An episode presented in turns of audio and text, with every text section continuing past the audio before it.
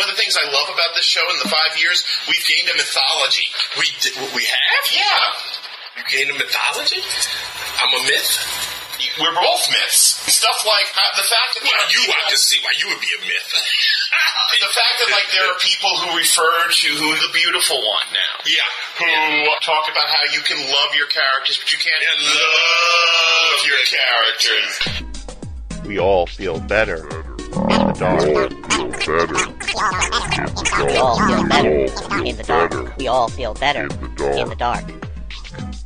I'm gonna drop this one time for your mind right now. Tommy D on the mic, best listen up now. Better in the dark is taking place right now, but this ain't a normal show, this is point five now.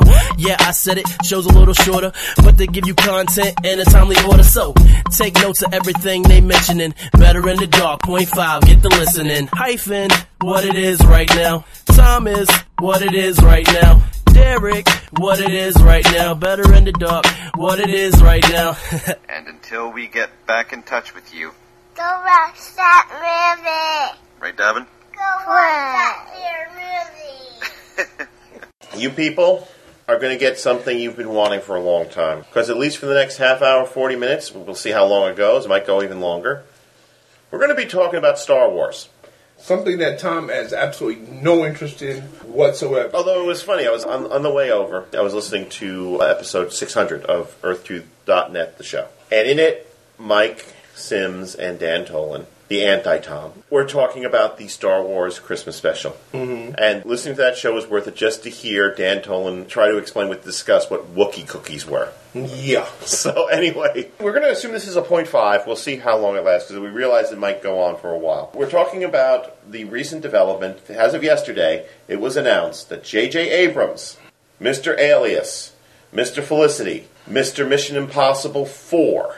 Is that the right one? Was it? It was No, four. No, it was uh, three or four. Brad Bird did the last one. Okay, Brad Bird was the, the Ghost Protocol. Ghost Protocol, yeah. Which is the highest grossing one, I think, so far. J.J. Abrams did three. Mr. Mission Impossible Three. Right, that was the one with the With- rabbit's foot. Yeah, Fel- with actually Keri Russell playing Felicity as a secret agent. Yeah, and but J.J. okay. Abrams will tell you that's what he intended because that's what he intended for Felicity to eventually have happen. She was going to join the CIA. Oh, cool. So this was his way of doing that. But anyway, Mm-hmm. Mr. Lost, Mr. Fringe. Mr. Fringe, has been asked to direct what will be the seventh Star Wars film, which is due out in 2015. Is it? Somewhere around there. Reaction has been mixed, to say the mm-hmm. least. Not really. Everybody thinks it's a good idea. Everybody that I've seen thinks it's a good I don't idea. think it's a good idea. But then again, I'm not a Star Wars fan, but Yeah. so who cares what I think? And a lot of people have jumped on me because, of course, people ask me because they know I'm a Star Wars fan. Oh, well, what do you think? What do you think? And my reaction was, meh. Yeah. Well, what do you mean, man? Oh, man, this is the greatest thing to happen. Well, no, I don't jump up and have orgasms every time somebody is announced to direct a movie. Until the movie actually It hits the out, theater, there's a lot of things that could change. Because evidently I missed that Alan Parker directed Watchmen that was supposed to come out circa 1992. Right. And to me, quite frankly, I think that if he does do this, I think he's doing it simply so he can have the bragging rights of being the first director to direct both a Star Right. Wars and a Star Trek movie. I really think at his core. But then again, folks, like I keep telling you, I'm a cynical bastard, so you don't have to believe this because there are those of you out there who are convinced he's doing this because he's a Star Wars fan and he loves Star Wars, and that's the only motivation for doing it. of course, the fact that they're paying him several truckloads of Yeah. money to do this has absolutely nothing at all to do with Mm-hmm. it. Oh, of course. Oh my God! Heaven forbid that these directors and writers and actors Want are doing this for money. Feed their children. Oh God, no! They're doing it so they can provide you with Mm-hmm. a, a healthy fantasy life. If you had told me somebody like Atom Egoyan was going to do a Star Wars movie, Oh my god! see, I'd be there day one for that shit. I'm trying to wrap my mind around that idea. If you had told me Brad Bird was going to be doing a Oh Star Wars I- God. I'd be uh, Joe Johnston, who just did Captain America. If you had told me he was going to, Guillermo del Toro, if you told me he was going to do a Star Wars movie, I'd be excited. J.J. Abrams doing a Star Wars movie does not. If you told me Joss Whedon was going to do a Star Wars movie, I'd be jumping up and down. But J.J. Abrams, it don't turn my crank, folks. See, okay, here's my problem with JJ. And now, keep in mind where I'm coming from. And I like him. I like his work. Yeah. Don't get me wrong, but it's just that it doesn't make me orgasm. It really don't. Now, about two years ago, we did a two part episode where we talked about the Star Trek franchise. We did Right. the movies and we did the television show. As a part of that, I watched all the Star Trek movies. And if you remember, my opinion after watching all the Star Trek movies was that while I did not still like the franchise, I came back away with a respect for it. Because I saw a lot of what Gene Roddenberry and later on the others wanted to do mm-hmm. with that franchise. And I hated, mm-hmm. absolutely hated the reboot. Mm-hmm. Because I felt that what J.J. Abrams did was take out everything that I had come to respect about the franchise. All the intellectualism and all the actual science fictional elements. All the, the stuff about humanism and replaced it with just a fair to middling action movie story. Which is what it is. I liked it, but I'm not disputing what you said. At all. I'm not Yeah. disputing what you say at all, my friend, because you're absolutely right. The reboot is a strictly action adventure. It's Wrath of Khan all over again instead of Star Trek: The Motionless Picture. Which, and I do respect the fact that you watched all of these movies and you came away with that because as much as I tell people, and you know me, I'm a huge Trek. Right. The last movie I would give anybody to watch is Star Trek: The Motionless Picture. Right. However, at its core, that is what Star Trek is Yes. about the exploration of space and asking the big questions about life and what it is to be human and what it is to explore the universe and the whole wonder and majesty. Star Trek is not just action adventure. Right. This was about going out and exploring the universe and getting answers to the big questions. Star Wars is Flash Gordon. Now, there's nothing wrong with that. These are two sides of science fiction that have lived side by side as brothers for more years than we've been alive. I would even claim that Star Wars isn't really science fiction, it's science fantasy. It's, what what I just say, Flash yeah, Gordon. Flash Gordon. It's the sword and sorcery thing, but set out of space. For God's sake, we've got guys that are waving swords at each other. You call them lightsabers, but they're swords. We got guys with magic powers, the Jedi Knights. You've got aliens, and everybody can breathe the same atmosphere. Yeah. It's a fantasy, but you go with it because it's fun. Right. Okay, you got, and then you have Star Trek. Never shall the twain meet. Star Trek is not Star Wars. Star Wars is not Star Trek. Neither should it be. For you to have one guy directing both movies is telling me that you're saying that you don't see no difference in Yeah. between them. Now, it could be that he will bring a different directorial style to doing Star Wars, but why should he? You know why they're hiring him? Because they saw he did another movie with Star in Yeah. the title, and they said, well, maybe he could do it. See, and me, that's a calculated move on their part to really drum up more interest in the project. Because out of all the qualified directors that are in Hollywood that could have done a Star Wars Mm-hmm. movie, why are you going to go get J.J. Abrams? Because you want to capitalize on the success he's had with Right. Star Wars movie. From a business standpoint, I give him high marks for doing it. From a creative standpoint, I say you suck. That's why my gut impulse upon reading this is that, well, he's going to strip out what little intelligence there is in Star Wars, which Mm-hmm. I don't think there's a lot of, and give us a straight action movie. It won't be as noticeable as it was in Star Trek, but I think it will be noticeable. And let's face it, J.J. Abrams had to give them an action movie because they had too much money riding on this. The whole success of the Star Trek franchise rode on this reboot. If the reboot didn't click, we would not be seeing a sequel come out now. Trust me. Right. So there was a lot riding on it. So what do you do? Well, I got to give him an action adventure story, and I don't blame him for that. But then after you do that, then you say, okay, now let's give him something a little bit more different, something a little bit more closer to what Star Trek really is. But from the little I've seen of the new movie Into, Into Darkness, Darkness. it looks like it's more of the same. It mm-hmm. looks like more action adventure stuff, which I really don't have a problem with. Because if I want to see what I consider to be real Star Trek, well, I've got five TV series that are on Netflix as well as all other mm-hmm. movies. I'm content to go back with rewatching them. It's all right with me. I'm just despair of a generation that is growing up now, and they think that that's what Star Trek is. You know, the J.J. Abrams Star Trek.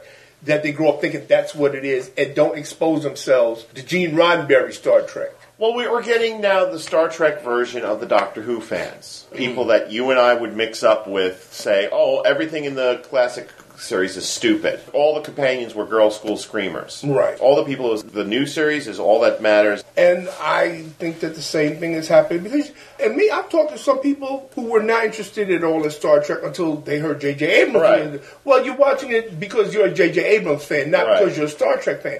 They come away thinking, well, that's what Star Trek is supposed to be Mm-hmm. about. And instead of saying, this was good, Let me go back and watch the other movies and see what those Mm-hmm. were like, and exposing themselves to what Gene Roddenberry's vision of what Star Trek was Right. supposed to be.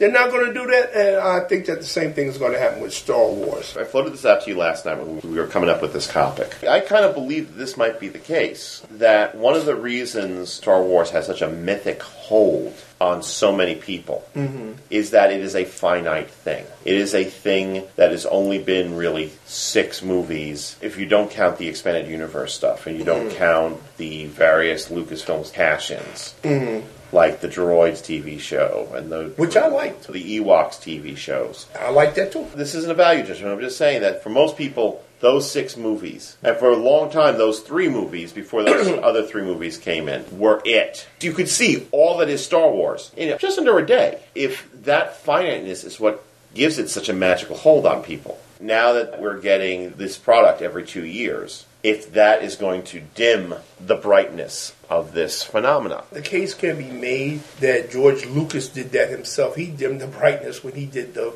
And couldn't stop tampering with his own right. work. And every couple of years, instead of opening it up, which is what I've been saying for years, he mm-hmm. should open up Star Wars and every two years go to a new director, mm-hmm. new writer, and say, "Listen, you want to do a Star Wars movie? Come down to Lucas Ranch or wherever, Skywalker Ranch. Go ahead and do your own Star Wars movie." Indiana Jones. I've been saying for years. I don't know why you people keep on screaming that only Harrison Ford can do Indiana Jones. Harrison They- Ford is going to die soon. Yes. There is no reason why the character should die with him. Get Sean Patrick Flanery, who I even looked it Yeah. up. The man's in his late 40s. He's still a young man. And he's already played Indiana Jones, so that invalidates the argument that nobody else can play Indiana Jones Right. because people forget we've had three other actors play Indiana Right. Jones in the young Indiana Jones series. We had him as a young boy, as a young man, and as an old man. So we have had other people play Indiana Jones. Sean Patrick Flanery, give him the fedora and the whip and let him go ahead and do a new trilogy Indiana Jones movies. If we had this mentality, we wouldn't have Daniel Craig playing James Bond Right. now. You're old enough to remember back Yeah. then when Sean Connery, oh, nobody else can play James Bond Yeah. except for Sean Connery. Well, that's been proven to be invalid. Any actor can come to a role and play a role played by somebody else if they are faithful to the spirit of the character, which is what we've Right. always Well, said. we've always said it was one of the first things we said on Better in the Dark, Yeah. way back in 2007. Somebody who I think would have made a perfect Indiana Jones if they let him do it 10, 15 years ago. Dennis Dennis Quaid. Quaid, yeah. Quaid, because if you notice, the guy a lot of times you look, he looks a lot like Harrison Mm-hmm. Ford. He could play his brother, really. He looks and sounds a lot like him. And I think he would have made a good Indiana Jones. But with this whole thing that we're getting into now, with the reboots, and reboots is something that's going to happen. It's here to stay. So we might as well stop crying about it and saying that we hate them and we don't like them. But what we have to start doing as intelligent moviegoers is that we have to start evaluating each reboot for what it is and stop stacking it up and comparing it to the others. Not too long ago, our good friend Van Allen Plexico Right. was talking about James Bond on his Facebook mm-hmm. page. I jumped in because I'm a big James Bond Right. fan, as you know.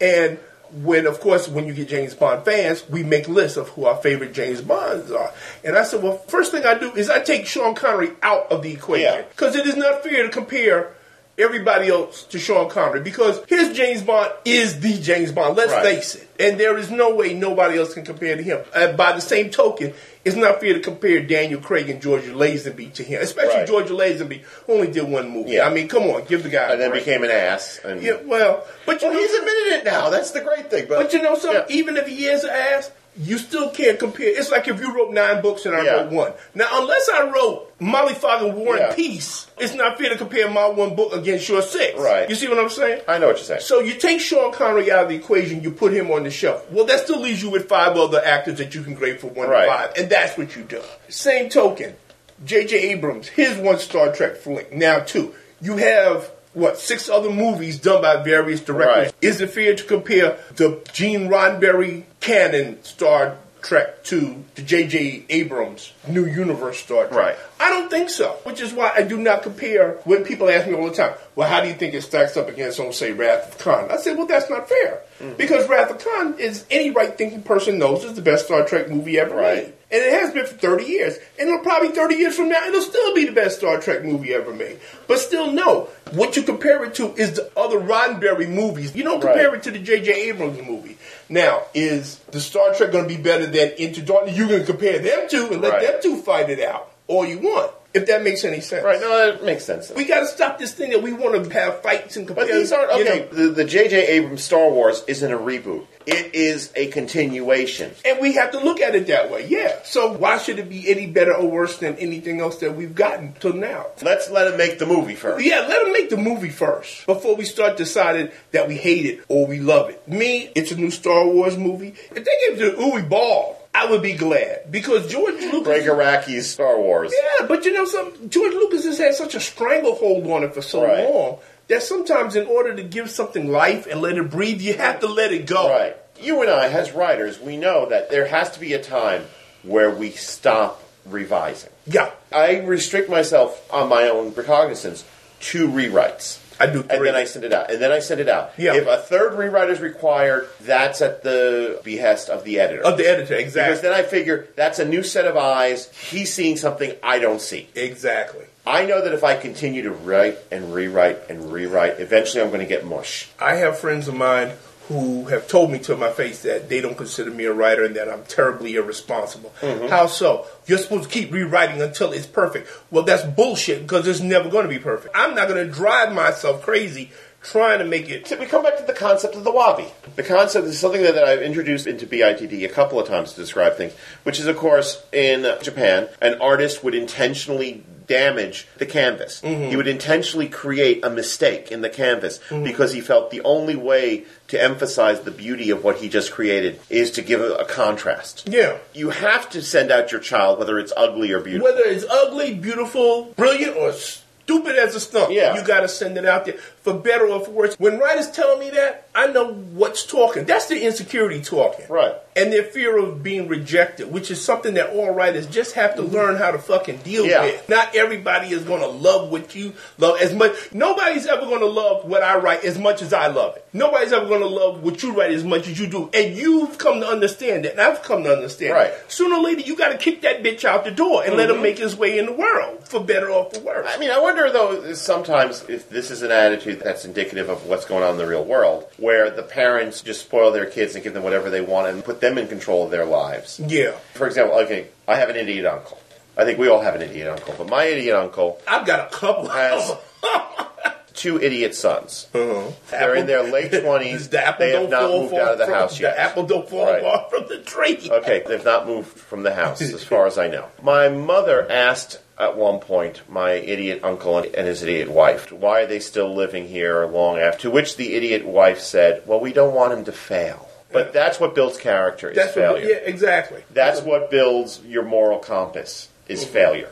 Is making the mistakes and learning from them. A lot of these kids are learning that these days because they're being prevented from failing and they're getting ribbons for just participating. There are no winners or losers, and that's making them arrogant and that's making and I think there was a point in here about J.J. Abrams at some point.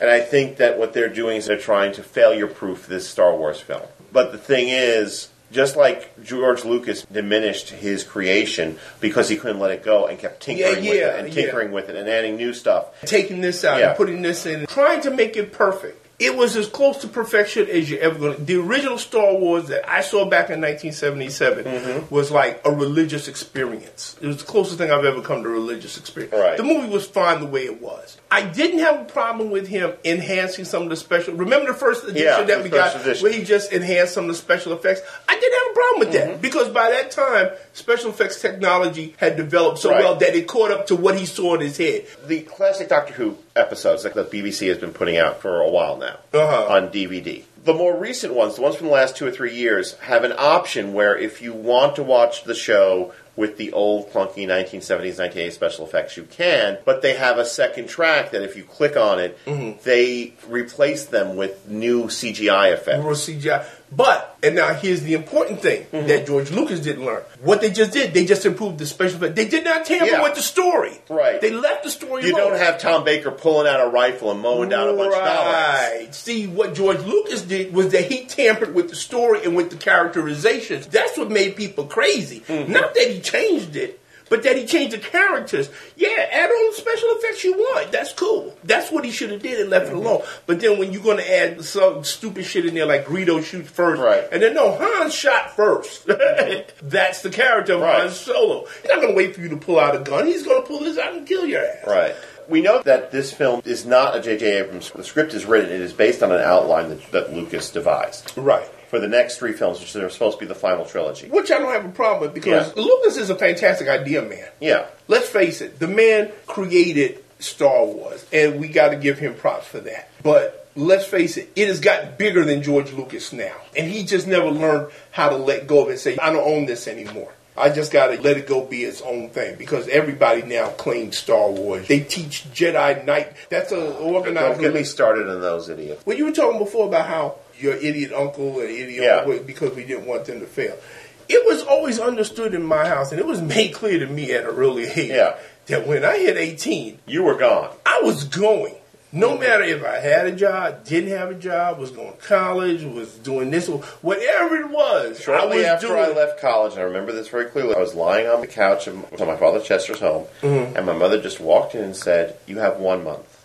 Yeah, After that month, you can you are not staying here anymore." And Yeah. Just walked out. that's pretty much what my parents did. They gave me six months. They said, Yeah. got six months. Whatever you're going to do, go ahead and do, Do it. it. Today, people say, well, that's cruel. No, it's not. Because It's the best thing my mom ever did. Because as a result, see, that's why now I am a fully self-sufficient Yeah. adult living in my own house, paying my own mm-hmm. bills, doing that because my parents told me I had to leave. If we had more parents doing that today, we would not have a generation of selfish, self-centered little snots who thinks that the world owe them everything. End of sermon. And of course, naturally, we just lost 30% mm-hmm. of our audience right now. we thought you were talking about Star Wars. In a way, we are talking about Star Right. Wars when we're talking about growing up Mm-hmm. and being pushed out of your house and pushed out of your comfort zone and being forced to take chances in the world. George Lucas has got to learn to take a chance and let his, which he has done. Right. He's washed his hands of it. Yeah, he's washed his hands. He got himself a hot black woobie that Yeah. he's married. That chick, have you seen that chick? I have not seen that chick. Woo! George ain't stupid. it is like On certain nights, does he go like put on the bikini, sweetie? after looking at this woman, he'd be a fool not to. He said, "Listen, I got a Princess Leia outfit in the closet over there. You think you could I still don't get it. could you slip that on?"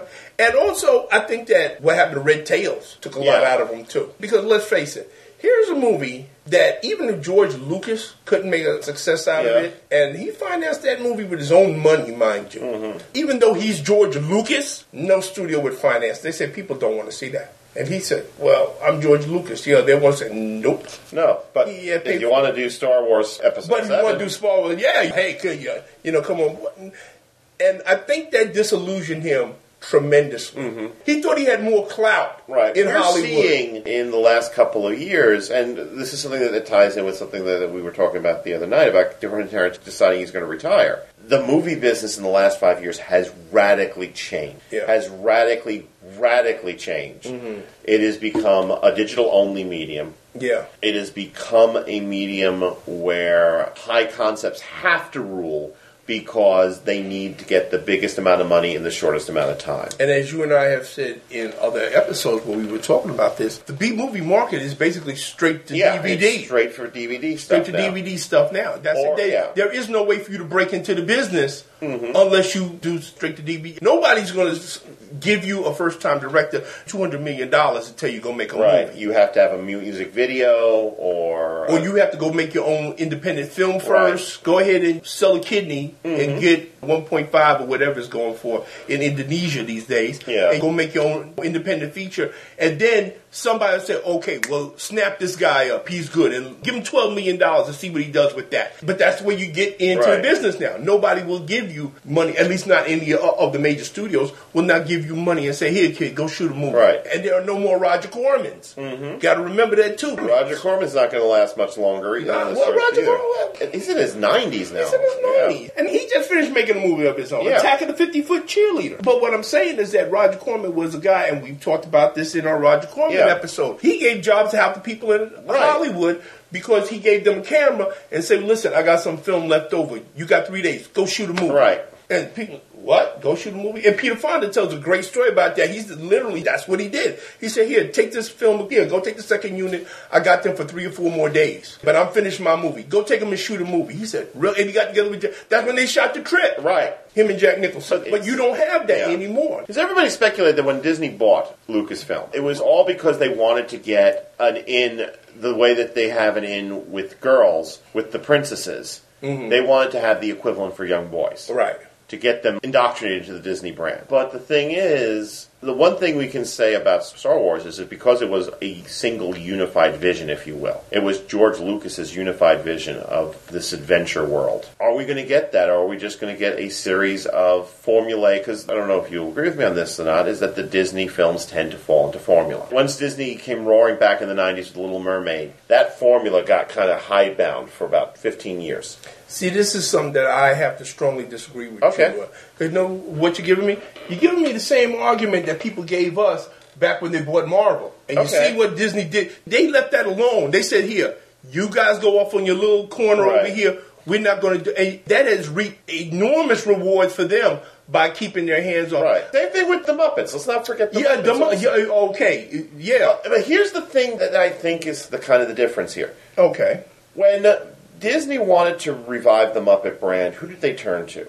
Jason Segel, Jason who Segel. was a massive Muppets fan, was unapologetic about that. Somebody who wanted to do this project like nobody's effing business. Who do they turn to as the first steward of their Star Wars brand? J.J. Abrams. Right. Who I think is the anti Jason Segel. Well, listen, I'm not disputing that, and I Yeah. told you what I think. I think he's doing this simply for the ego stroke to Right. be able to say, "Yeah, well, I did Star Wars and Star Trek." Which, Suck it, bitch. Which, and let's be honest, that ain't bad to have Yeah. on your resume. This is a fail-proof movie. There's no way in hell he's not going to fail at this because every Star Wars fan in the world is going to go see it. I don't care how And many because it's not episode one, two, and three, it's gonna be I don't care how much the Star Wars fans bitch, moan, and whine on the internet about it. Day one, right. they're going to be there with their money Right. in their fist to see it. So this is nothing but a win-win-win for J.J. Abrams. There's no way he can lose with this. So even if the Star Trek movie flops, which again, that's not going to fail mm-hmm. either. The guy's sitting on top of the world as far as this deal is concerned, and he was very smart. Like I said, from a business standpoint, he was very smart to do this. he's got fuck you money on top of fuck you money. he can roll the world over and just plug it in the behind all day long. It's So- ridiculous. Yeah. But I mean, for me, and I'm not being a hypocrite, folks, I'm going to go see the movie. Right. All I'm just saying is that I'm not turning handsprings or Mm-hmm. cartwheels. I'm not as excited about it as everybody else is. And that's only because I would be more excited if another director's name had been mentioned. Because Right. it's J.J. Abrams. I'm pretty much sure that he's not going to change his directorial style too much to do a Star Wars You know what that Darth Vader needs? A little lens flare on his helmet. Exactly, that's what we're going to see. We're going to see lens flare off of Darth Vader's helmet. It's all right because it is what it is. We were talking about the David Lynch Yeah. episode that we just did, folks. To mm-hmm. point five. I don't know if you've heard it by now, but I mentioned I said that I could see a scenario where David Lynch makes a pilot, shows it to the people at NBC, and they say, "Well, we don't want this. Well, why not? Well, it's not what we thought we were going to get. Well, you hired David Lynch. What did you Right. think you were going to get? You hired J.J. Abrams." Based on what he did in Star Trek, so we know what we're going to get. And guarantee you're going to have people complain about lens flare. Right. But it's JJ. What did you think he was Right. going to do? To me, that's like walking into Applebee's and ordering a Big Mac, and you get pissed off with them. Well, if you want a Big Mac, why don't Go you go, McDonald's. go go to Burger King? What did you come to Applebee's for? You don't go to Applebee's and order a Big Mac. It's just that simple. So we're going to get a J.J. Abrams movie. It's going to make a shitload of money, Mm-hmm. and he's going to be offered to do the sequel, which he probably isn't going to do because by then he'll be on one of his own projects. And then by somebody else's fair haired boy. That's all right too, because to me, as far as I'm concerned, they should make a Star Wars movie every two years with a different director, kind of like what they've been doing with the James Bond movies Mm-hmm. with great success. Everyone they got a different director to do it. Get a different director with a different directorial style. This way, the director doesn't get tired Right. and burnt out. Like John Glen did, did what three or four that was in a row. Yeah, John Glen did three or four. Which is nothing wrong with that because as we said, Cubby Broccoli was a guy that was very loyal to people. Yeah. And if you were doing good work for him and the movies were turning a profit, why should he change? it? Exactly. Which I can understand. But I like it now that we're getting a new director. Although this guy that did Skyfall, they should get him back. Sam again. Mendes? Yeah, get Sam Mendes. Who knew Sam Mendes had that in him? But the thing that I would find interesting, if they're going to go with a different director for each Star Wars film, don't let them be hidebound by what Lucas wrote. Hmm. Because different directors have different interests and different sensibilities. Right. So we could get different stories set in the same universe. An Alex Proyas Star Wars movie oh, oh, see, there would you go. be a much different from a Neil Blomkist Star Wars movie, which would be different still from Daniel Goyne. Different I know, man, I agree with you 100%. this world is deep. Got a lot as of much different as I levels. dislike it, not deep as in it's intellectually deep. It's deep in that there are a lot of different things that were introduced in those first three films. But see, this is what I'm saying. Somebody like you who is a Proyas fan, but you're Right. not a Star Wars fan, I there's would no way again. in hell you would not go see An Alex Proyas, Proyas yeah. Star Wars movie. And in return, that might make you sit there and say, this isn't so bad. Maybe I'll give the other movies, Well, we which is back, why you do. We you know? come back to the Star Trek experiment of a couple we- of years ago. we go, yeah. What? What it, it- did I end up coming of there going? Oh, fuck this series. Yeah. No, I came out saying I don't like it, but I, I still don't like people- it, but I can see why people. Exactly. exactly. Which is all I really wanted. I didn't think you were going to be a convert because Yeah. you and you know what? It's all right. Which is Yeah. what we keep telling people. It's okay to like what you like, and it's okay that people don't like what Mm-hmm. you like. I appreciate the fact that Tom doesn't like everything that I like, and I didn't think you were going to come out being a dot in the wool Trekkie wearing Spocky. Yeah. but I did think that you would come away with a new appreciation Right. and respect for the material, which is what you did. Right. There's one movie that I took away from that that I said this film is a great film, and I'm probably going to revisit it again sometime. Oh yeah, the Undiscovered Country. which is Undiscovered Country. You're which is right, yeah. Great. Because Uh, it worked on so many levels. For you. It was a murder mystery, It was- and they had the space action. If you want all that flying around with Yeah. action adventure, you had that. Back on the Enterprise, you went back every once in a while to see Spock doing the Yeah. Sherlock Holmes thing. So- and you had the political Manchurian candidate Right. in there. You had a whole lot of different levels working in that one movie. Yeah, right after Wrath of Khan. That's my favorite too. yeah. What can we take away from this announcement? First off, don't fly off the handle, folks. Yeah. It's just an announcement. It's a long way away before we actually see the movie. Just let me say this real quick before we wrap this up. This is a game that I refuse to play anymore. I don't do it, and people get mad with me because they say, "Oh, well, who do you think should play so and so?" And who? I refuse to waste my time and burn up my brain cells worrying about a movie that's not going to be made for another four or five years. Right. But Okay. people want to start speculating uh, that About already. casting now. Casting. I got into an argument on Facebook chat the other day. I'm not going to mention the person's Mm-hmm. name, but they listen to the thing. They know who they are because I refuse to talk about the Justice League movie. Every week there's a new announcement about. They don't know themselves what they want to Mm-hmm. Right. do. All they know is that they want a superhero movie that will make Avengers money. Yeah. That is all they know. Okay, here's my problem with the casting game. Uh huh. And it's funny because this came up because elsewhere on Earth2.net, Mike Sims and his wife Shayna Mm-hmm. do a podcast called For Better or Worse. They look at a classic film, they evaluate it, and they recast it as if it was being remade today. Oh, okay. And my problem with that show, and it's a very good show, and I have listened to every episode, and I will continue to listen to every episode, is that it's at best kind of a spurious intellectual exercise. Mm-hmm. Because if you and I sat down and we were going to recast J.J. Abrams' Star Wars film, we were going to cast it with people who are famous now Right. People that we were knowledgeable with now. And what we would end up with is a film with mm-hmm. would cost just by casting alone millions and millions and millions and millions of dollars. Right. This is the fallacy of the casting game is that we automatically go for the biggest names. When in, in all honesty, who is a really big name in that Star Wars reboot? Not very many people. The biggest name I think was Zachary Quinto. Yeah. was- Yeah, you're right. was- that and Karl was Carol, Carol Urban, but Karl Carol, Urban Urban. was still kind of a little bit of uh, under the under radar. the radar. Yeah, I know. at that Yo, I know what you mean. Yeah, Zachary and Zachary Quinto had just come off, Off of Heroes. Off of Heroes, yeah, which is why he was such a big Yeah, name. and I think that Zoe Saldana, like you said, Yes. she was at that cusp Uh, that Karl was- Urban was. when we do the casting game, we do the big names, and we create an unreasonable scenario for a film. That's why you're never going to see another Men in Black. Mm-hmm. With Will Smith and Tommy Lee Jones. Was it because it was a bad movie?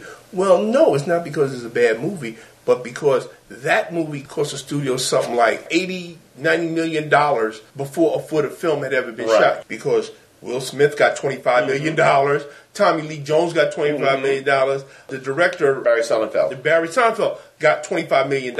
This was before any film had Right. been shot because it was in their contract that if there was a Men in Black 3, they would do it, and this is how much they got paid. Right.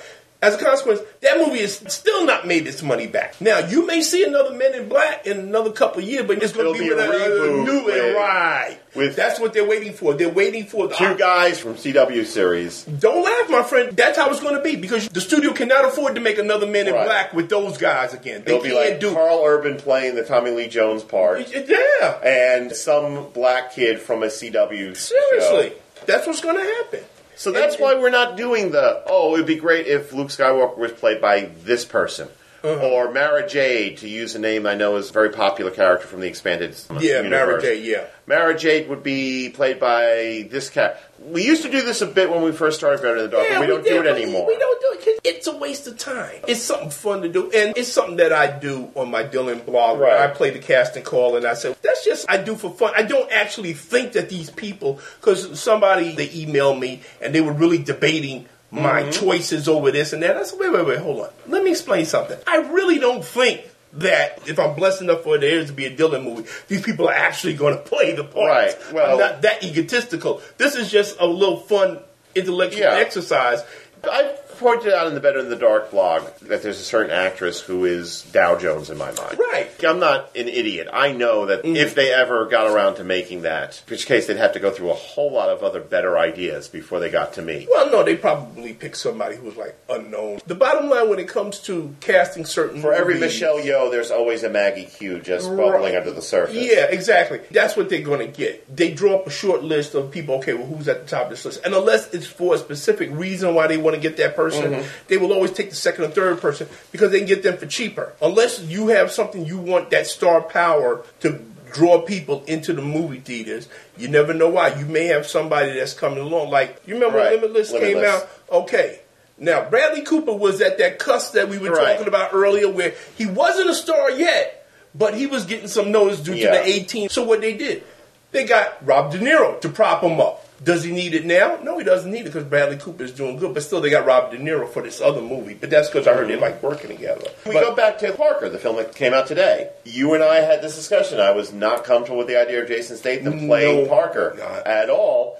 But as it's been pointed out, he's one of the few action stars that can open a movie big. And matter of fact, it was so funny. I was talking to a friend of mine not too long ago. Then I even put it on the Better and Dark Facebook page. I said, "Damn, it's like the '80s all over again." Yeah. Because we have Sylvester Stallone mm-hmm. in action movie, we have Arnold Schwarzenegger and Bruce Willis. Right. All in the same month. These over 60 action stars from the 80s have movies come. Well, why? We don't Mm-hmm. Right. have action stars now. Jason Statham is just about the It's only like one. the only real action star. They keep trying. You can ask Taylor Lautner. They tried to open a couple of films with him, and he, that didn't work. oh, what was that stupidity where he played the kid? I know which one you're talking about. Unstoppable or Uh, Unbreakable un- or un- yeah. Unwatchable or Unwatchable. What are those? Unsomething. It was unsomething, yeah. I am really saddened by that Mhm. because you and I are both action movie fans. Right. I like being dependable to say, okay, I can go see so and so in an action movie. I know that every couple of months he'll be making a new Right. action movie. Dwayne Johnson, he's let us down Mm-hmm. considerably. Although I hear that he's got something that he's supposed to be doing. But that last movie that he made, I, Well, there's we got Pain and Gain coming. I think Michael Bay comedy. Uh, no, this is an action movie I heard Okay. that's coming out. But what was the last decent action movie that you saw in the theater? In the theater? Yeah. I can't remember, man. You know what I think was really the last one, and this is Okay. sad. Fast Five. Okay, I'll buy And that. Fast Five, what last year? Two years ago. Two years ago. We're getting Fast Six this year. That was like summer. really the last decent action movie that I can remember Yeah. right now off the top of my head, which means it probably was. See them all the time on Netflix. I go on there, oh, Mm-hmm. let me see, but not in the theater because we don't have guys that are doing action movies. Sad. It is. We got to rely on Schwarzenegger, Stallone, and Willis, who admittedly good, look good for guys their age. I'm sorry, I just for some reason flashed on this picture of Jason Statham as Luke Skywalker. Right, you want a piece of this? Try to suck on me lightsaber. I wouldn't mind seeing him. I bet you that'd be a kick-ass fight scene. Jason Statham as a Jedi Knight. Yeah, I paid money for that. So what did we learn? But this is, from- okay, okay. We've seen in the past that certain Jedi Knights can have different style light weapons. Darth Maul had those light nunchuck thingies. No, he had a double The bladed. double-bladed one. He had a double bladed one. Yeah. The thing I have pictured now is mm. Jason Statham with a light brass knuckle. Mmm. Because that would be That- that- his style. That's badass. Yeah. Fuck the sword. Give me something I can punch people with. and the Jedi Knights, they do have different fighting styles. Yeah. If you go, there is a website, believe it or not, that will detail all the different fighting styles of Jedi Knights. I've created a new Star Wars character, and I don't even like Star Wars. Isn't that something? One with brass knuckles. You better copyright that shit. Somebody is listening to this right now, and they're saying, "You know, that's good. That's idea. a badass idea. But anyway, what have we learned? Don't get your knickers in a twist right now. It's just an announcement, and you'll find out in 2015. Yeah, I guess that's all we have learned. that's all we have. And I have an idiot uncle. Well, we all have idiot uncles, Tom. Don't. There was nothing that was as interesting as my revelation of the fact that I have a beautiful one elect in the last point five. Don't feel so bad. Oh, we all have idiot uncles. and I think I've come up with a new catchphrase. we all have idiot uncles. I'll put that on a t-shirt. Don't feel bad. We all have idiot uncles. And somewhere, Kaylin Connolly is writing this Yeah, he's down writing as it- part of our catchphrase list. Because tr- next time we have him on, he's going to try to break the He's gonna try catchphrase. to put that in a yeah, in a, in a rap. Oh my! so, Don't feel bad. You're all have idiot uncles. So until next time, people, watch out for Jason Statham. Watch that lightsaber and his, I'm going to hit you with my fist. It's got my light knuckles on it. hard. Then I'm going to eat some gravel. Wait, And fuck Amy Smart in the middle of the Mos Eisley Cantina. and Bob's your uncle. I've got a movie here. Yeah, you do. God help me! I've got a, a Star Wars movie here. You got Crank Star Wars. Lawrence Craig Star. It's like you know how that, like Lego has the Star Wars. Star Wars cranked. I, I would so watch the shit out of that movie. Oh man, Oh my god! it practically writes itself. Oh, good night, everybody. Good night, everybody. God bless.